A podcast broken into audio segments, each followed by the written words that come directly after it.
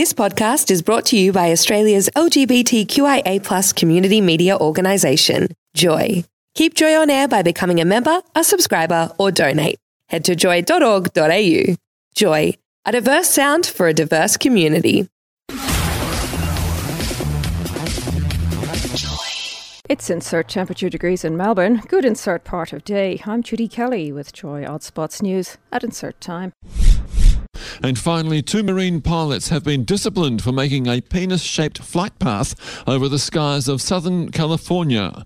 But officials say the two pilots, whose names were not released, will be allowed to keep their wings, according to Marine Corps Times. Now, do you use a moisturising face mask? Well, South Koreans are buying tens of thousands of Kim Jong un moisturising face masks ahead of a promised visit to Seoul by the North Korean dictator. The Unification Moisture Nuclear Masks na- nicknamed Nuke Masks, feature a picture of the smiling North Korean leader wearing a white sheet mask on the packaging. I don't know how you did it, but you transitioned from a fantastic commercial, trans commercial, um, positivity commercial, Mm-hmm. to a penis flight path onto Kim Jong Un's face mask. Plenty of diversity in Kim Joy Jong, News. Kim Jong Un facial. So, so You don't wonder what's actually in that facial mask. A little bit of aloe vera gel, maybe some cream. That's about it. you know, some hypocrisy. Who Yeah. knows? All right. Well, there's a lot there. Thank you very much, Gary. Many Harry Potter fans are flipping out today, finding out that the infamous lightning bolt scar of the boy who lived is in fact the shape of the one motion of enacting the Avada Kedavra curse. The Twitter user at today today years old noticed the lightning shape is the same shape as the jester used to cast the spell.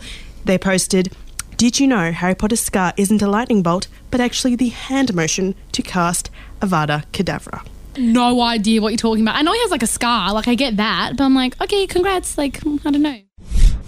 And Costco in the US has become selling the product for every mac and cheese lover. The membership warehouse is now selling a bag of mac and cheese weighing in at more than 12 kilos that, wait for it, will remain edible for 20 years. Perfect for the doomsday prepper. And with every serve individually wrapped, perhaps perfect for the doomsday prepper on the go.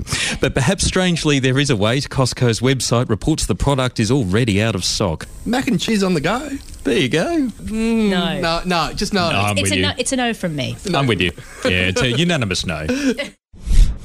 In news from the US, a man accused of threatening to blow up a chicken restaurant in New Orleans claims the whole thing was just a horrible misunderstanding. Foul play. Uh, According. did What? What's happening? I- foul play. Oh, good. Yeah, good one. Okay. According to local media, the whole incident began on November 13th when 30 year old Arthur Posey went into Willie's Chicken Shack at around 7 p.m. and asked what time it closed. When an employee said she didn't know, he allegedly responded, Y'all about to close right now because I'm going to get a bomb and blow this place up. Following his arrest, Mr. Posey claims what he actually said was he was going to blow the bathroom up. Ah, I was wondering if there was going to be. There's gonna be emission- toilet. emission Of course, jokes. Yeah. of course. However, two employees at the chicken shop insisted to police that Mr. Posey never said anything about a bathroom. Posey now faces two counts of communicating of false information of planned arson. arse. Arson. Arse after Arson. getting there. I knew there was going to be them all in toilet, today. toilet and or arse. So many double entendres and entendres. Yeah. Um, well done, Judy. I don't really know. Did the chicken die? What chicken? What? Ladies, a family in Salinas in California might be ready to deliver a tongue lashing to the prowler that their security camera caught licking their doorbell. Wait for it. What? For three hours. No. Oh, yeah. No. They've got it all on video. They've got it all on their security camera. The owner said she thought there was a lot of traffic, you know, outside, and she was looking on her doorbell and the intercom. She could see Hang on, oh, hang on. Are they in a oh, house? Oh, That's disgusting. in a house. They're in a house. That's disgusting. Yeah, so she was more shocked because seriously, she watched the video and it was hours and hours of a male trespasser licking their doorbell. There was no physical damage to the home, but they spent the rest of the weekend sanitizing their doorbell. You'd get rid of it, wouldn't you? Wouldn't you just spray chili over it? Like, you well, they will now. I think mm. what what I would do is get rid of it, install a new one, and spray chili. Do you know what I mean? He must have been rehydrating. You can't lick, not that I've tried, you can't lick something, an inanimate tried on the object for three hours without your tongue. Didn't stop. Do you want me to try it for three minutes just on the door handle here? No. Finally, Sydney was one of the worst, first, sorry, one of the world capitals to, first world world, I'll start that one again. Sydney was one of the first world capitals to ring in 2019, but when Happy New Year 2018 was projected on the iconic Harbour Bridge, revellers were left feeling a little bit behind the times.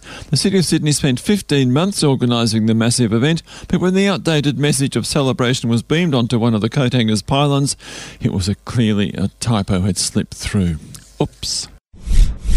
As reported in the January edition of the Medic, Irish Medical Journal under a case report titled Seemingly Harmless Back Pain, a 33 year old man went to hospital because of a severe sudden onset of lower back pain. It was when doctors noticed a red patch of swelling on his right forearm that he told them he'd been injecting semen into his arm for months. The patient seemed dose, semen dosed because he wanted to treat his long standing back pain without any medical advice, and he devised this particular cure himself. Now, on that note, I'm going to leave this one for Ben and Gabe. James, you just knew we were waiting with bated breath, didn't you? I think, yes, Ben, I did. That's the first time I've heard of a medicinal wank, I've got to say. Please don't take this advice as general. well, I don't know. I'm my back's a little bit sore. I'm going to log on to Grindr. you know what I mean, Doctor Grindr? Can you help me out? Uh, wink, wink. Where is I'm looking. Where is this guy getting his information from? Maybe actually he just wanted a lot of kids. Yeah? Kids? Yeah, like. What do you mean, gay? like maybe he wanted an army of kids. Get it? Uh, yes, See what I yeah, did there? yeah. Okay. Okay. Sorry, I Thanks, guys. Bye. But first, I have an odd spot, Miranda. An odd spot, you say? An odd spot. The headline is Moose Poop artists from Maine may get a reality TV show. They'll make a show of anything these days, won't they? Mary Winchenbach and her wife, Deb Nichols, are reportedly in discussions with TNT. Their moose turd art exploded in popularity after a video of Winchenbach hawking her moose poop wares was viewed 3.3 million times on Facebook. Their Lincoln County business, Turdy Works was flooded with so many orders that Winchenbach quit her day job so that the two could make more earrings and clocks and other items made out of moose droppings. The year long reality series that would follow the two women as they make Moose Turd Art for Turdy Works. I just wanted to say the company name again. and would include following them as they go into the woods to collect moose droppings. Winchenbach added, We would talk about what makes a good turd and what makes a bad turd. See, the, the the yuck factor aside, I do think that would be a difficult medium to work in because as it dries, it changes color. I, I my imagination just goes in bizarre directions. And the Universal theme park in Orlando, Florida, has added to its popular lineup of life size costume characters from the kids' film Trolls. A new troll they've named Guy Diamond greets visitors to the park with a short, entertaining dance and the shaking of children's hands before farting confetti at them. The character appears six times a day. You could set your watch by it, couldn't you? You Hello, could. Farter. I was surprised it was in the news. I just thought everybody did that. Hmm, six times a day. Farting. Oh, I meant the, glitter. meant the confetti. the confetti comes out of the cannon through. Well, it, it, it comes out of the same place that farts do. Oh, where's that? Updating rugby, New Zealand coach Michael Maguire believes his team is team's hotly anticipated clash with Tonga next year can become the Kiwis' own version of State of Origin. Tonga upset New Zealand, as you'll recall, Rachel, in uh, the 2017 World Cup, Oh, yes. defeating the That. Kiwis 28 to Seven. 22 in an historic clash. Oh, so close. So close, so, close. I'm Judy Kelly. There'll be more at Joy News Odd Spots next week with insert newsreader's name. You can find more Joycast and show blogs. Go to joy.org.au. Thanks for listening to another Joy podcast brought to you by Australia's LGBTQIA plus community media organisation, Joy. Help keep Joy on air. Head to joy.org.au. Joy, a diverse sound for a diverse community.